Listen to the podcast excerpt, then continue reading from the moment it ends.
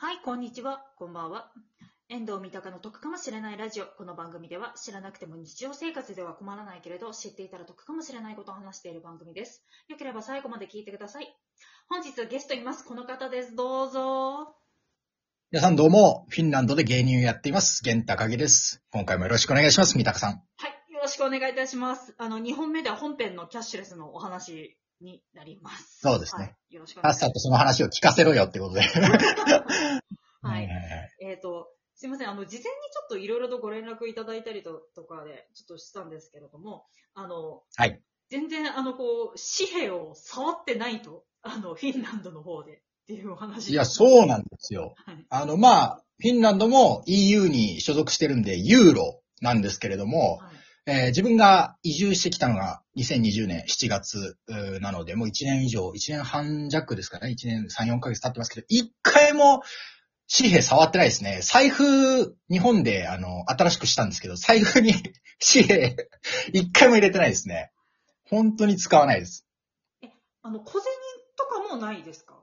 ほぼ。小銭もありますよ。ユーロの小銭がありますけど、小銭も、多分今財布にはい。一度も使ってない2ユーロ、えー日本の円で言うと260円ぐらいが1個だけ、あの、1年前、何かのきっかけでもらった2ユーロがずっと入ってますね。ああ。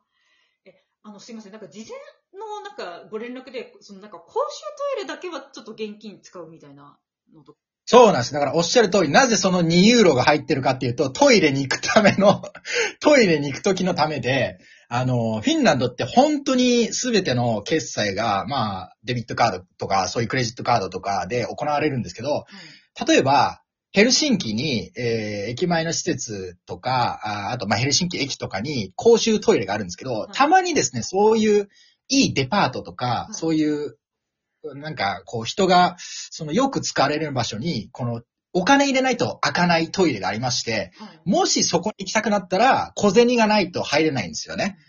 だから、もう、緊急、本当にだから緊急時の小銭なんですよ。そういう意味で言うとあ。ただまあ、あのトイレも全てが小銭式じゃなくて、全然普通に入れる、デパートでも全然普通に入れるところもあるんですけど、はい。たまになんかそういう時があったりするんで、はい。それのためぐらいですかね、小銭。だから、だから財布にそれだけが入ってるっていうあ感じですね。もう本当緊急用っていうの、あの、小銭っていう感じなんですね。はい。そうそうそう、そうですね。はい。え、ちなみにその、クレジットカードっていうか、まあ、デビットカードでお支払いされた際っていうのは、あの、他の国お伺いしたりだとかすると、その、スマホに通知が来たりとかっていうのがあるって聞いたんですけれども、それはスマホに通知来たりとかあるんですか？ああ、決済をした時っていうのは、まあ、設定すれば来ますよね。自分は、えーどういう方法？まあ、一般の人は大体デビットカード、銀行のカードで支払いをしてるんですね。はい。で、通知は、どうなんだろうな。本当に設定によると思うんですよ。設定すればスマホに通知が来るしはい、ただまあもちろん銀行のサイト行けば、あの、履歴全部見れますから。はい。で、自分はどういう支払いをしてるかっていうと、その銀行のカードをはい。iPhone に、えー登録してるんですよね。はい。で、iPhone でピッてやれば支払いができて、で、そうすると支払いした瞬間に iPhone に通知が、今あの、あのあなた髪切ったんで30ユーロ払いましたね、みたいな。そういうのが来ますね。ただ普通の人たちは別に来るように設定してないかもしれないですね。うん。ただ見、見れますよ、後で。あ、なるほどですね。え、あの、なんて言うんでしょう、その、まあ、iPhone とかでっていうことなんですけれども、その、えっ、と、あ、そうだ、その、デビットカードっていうのは、基本的に皆さん、その、1枚のカードとかでやってるんですか？その、クレジットカードしかりデビットカードっていうのは、なんか日本人だったりだとかすると、何枚もちょっとこう、会員証も兼ねてるからって言って、2、3枚持ってたりとかっていう方とか結構いらっしゃると思うんですけど、フィンランド。そうですね。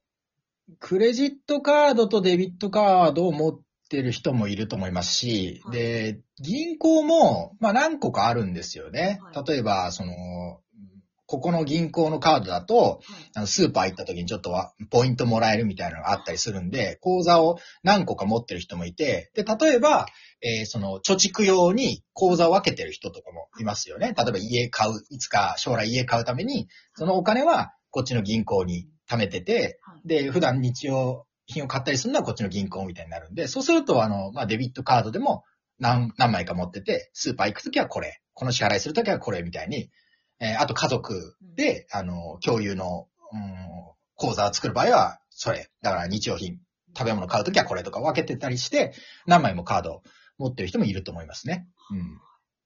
ああとすいません、ちょっと話の内容がちょっと前後してしまってあれなんですけれども、そのい iPhone の方でその決済とかはあったとしても、ちょっと QR コードは、の方はちょっとそんなに普及してないというか、ないっていうことです。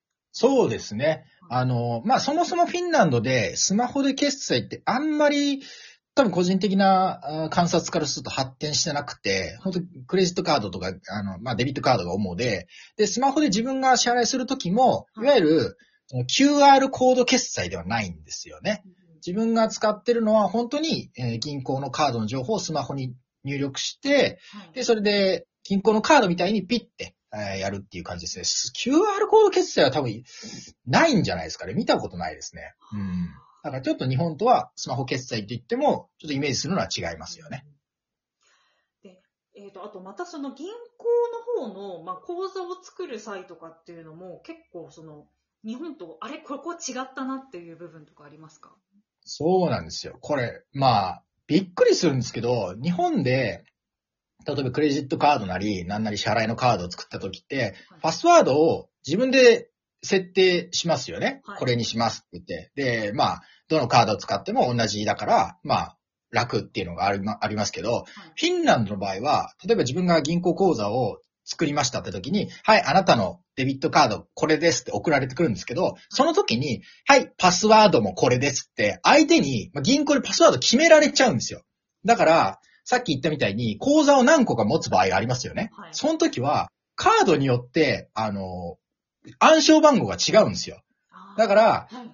そのフィンランド人にとって、レジで支払いするときに、例えば、あんまり普段使わないけど、この、この用途のためにはこのカードって使ったときに、暗証番号わかんなくなるっていうのが結構あるあるなんですよね。で、どれぐらいあるあるかっていうと、はい最近テレビの CM で、はい。あの、その、レジの前でパスワード忘れちゃって困ってる人みたいなのが、その映像で出てくるぐくるぐらい、もうフィンランド人にとっては、ちょっとパスワード、あれ？なんだっけ？みたいなのが、結構あるあるってことなんですよね。それは、なん、まあ、もしかしたら、あの、銀行に言えば変えられるのかもしれないんですけど、最初は、あの、強制で、あなたの暗証番号はこれですみたいな感じで送られてきますね。だから、銀行のカードと、あの、パスワードの情報が分けて郵送で来るんですけど、はい。たまになんか同じタイミングで届く時もあって、もうそれ、何の意味もないじゃんって感じしますけど。あーそういうのはちょっと日本とは違うなと思いますね。日本だと多分、カード作った段階で、はい、あの、暗証番号を決めてくださいってなると思うんで、それはちょっと違うなと思いますね。へへなんかそれびっくりですよね。なんか、そうそ覚えられないですよね。そもそもなんか、なんか自分で考えたやつだったら何か語呂合わせだったりだとかでなんか、そうそうとかできますけど。う。だから、もらった番号に語呂合わせを無理やり考えるっていう、その、クリエイティビティが要求されるんですよね、より一層。なるほどですね。防犯の面では、やっぱまあ、違ったら楽なのかもしれないですけど、日常生活では結構困困りますよね。焦る。買い物の時焦る。合ってるよな、みたいな。う。うんあの、すいません、あの、フィンランドで、その、まあ、キャッシュレスが進んでるってことなんですけれども、あの、小さいお子さんだったりだとか、その、例えばカードとかをまだ持てないような年齢のひの子たちっていうのははいはいどうしてるんですか、普段っていうのは？これは、えっ、と、まあ、一つは推測の情報と一つはニュースで見たのがあって、まあ、普通子供だったら親御さんと一緒に買い物するだろうっていうのが一つありますけど、ただ、あの、この間、テレビで見たのは、フィンランドテレビで見たのは、子供にもそういうカードを使うアプリで、スマホアプリでカードを使うって教育を結構してるみたいで、あれはね、テレビ出てたのは多分小学校、中学年だから10歳ぐらいの男の子だったと思いますけど、いスーパーに行って、カードの情報、銀行のカードの情報を入れたスマホで自分のおやつを買ってるっていうのが、そのテレビであのやってたんで、こういう子もいるよっていうのをやってたんで、割と早い段階からそういうのはちょっと慣れさせてるっていうのはあるんじゃないですかね。ただまあ普通はもう親と一緒に買い物行くと思うんで、そういう時は親がかか支払うと思うんですけど、でも子供でもそうやってスマホで買ってる子もいるんでしょうね。うん。なるほどですね。なんかその、子供事情とかもね、国によっていろいろだったりとかして、すごく面白いなと思うう。ん、そうですよね。うん。あと、そうですね。あと何かびっくりしたこととかありますか？お金事情で、キャッシュレス以外も含めて。はい。まあ本当にめっちゃキャッシュレスが進んでて、例えばフィンランドってクリスマスマーケットみたいなのがよくうん夏のマーケットとかクリスマスマーケットっていうのがあるんですね。もう街、それぞれの街にでっかい広場が絶対あって、そこで冬の時期になるとクリスマスマーケットがあって、それ本当にただの屋台なんですよ。屋台なんだけど、どこでもカードが絶対使えるんですよねうん。本当になんか、個人のおばちゃんでやってるみたいな、なんかイチゴ売ってますみたいな人でも、あの、カードリーダーみたいなの出してきて、カードで支払いできるとかもあったりするんで、もう本当に現金がもういらないっていうのが、まあ驚き。ただ、その、その弊害っていうのもあるんですよ。はいこれ困るっていうのがあって、例えばバスとか乗るのは、スイカ、パスモみたいなカードがあるんですよ。で、それチャージする必要があるんですけど、はい。乗るときにならないとチャージ入ってるかどうか確認できないんですけど、チャージなかった場合は、現金で払わなきゃいけないんですね。あチャージ足りないから、2ユーロですとかいくらですとか言われて、でもその時にカード文化だから、小銭持ってないとバス乗れないんですよね。だから結局、はい。そう。ただ最近のそのタンペレの街にできたトラムみたいなのはクレジットカードのチャリーダーもあるんで、それは乗れるんですけど、バスとかだと現金か、そういうパスイカパスモみたいになっちゃうから、あの、真冬とかに散々バス待っといて、やっと来たと思って、あの、カード出したら入ってません。現金ありますか？ありません。つって、ま、マイナス20度とかのところにまた、待ちぼうけ食らうみたいな人も見たことあるんで、それは、あの、まあ、カード社会の弊害、カード社会の闇ですね、これはね。そういうとこもあり得るっていうのは面白いなと思いますね。はい。っていうことで、あの、皆さん、フィンランドに行かれる際はお気をつけくださいませ。お気をつけください。はい。えっ、と、すいません。残り時間少しになりましたので、あの、ゲンさんの方のあの、番組の宣伝の方お願いいたします。はい、ありがとうございます。えーこれもリアルなフィンランドという番組をですね、ラジオトークや YouTube などで配信しています。えー現地で生活する中で発見した情報をお届けしておりますので、ぜひ、これもリアルなフィンランドで検索してみてください。はい。ゲンさん、本日ありがとうございました。お越しいありがとただきまうございましたして、長々と。はい。楽しかったです。ありがとうございました。はいでは、あの、聞いてくださった皆さん、ありがとうございました。では、バイバーイ。さよなら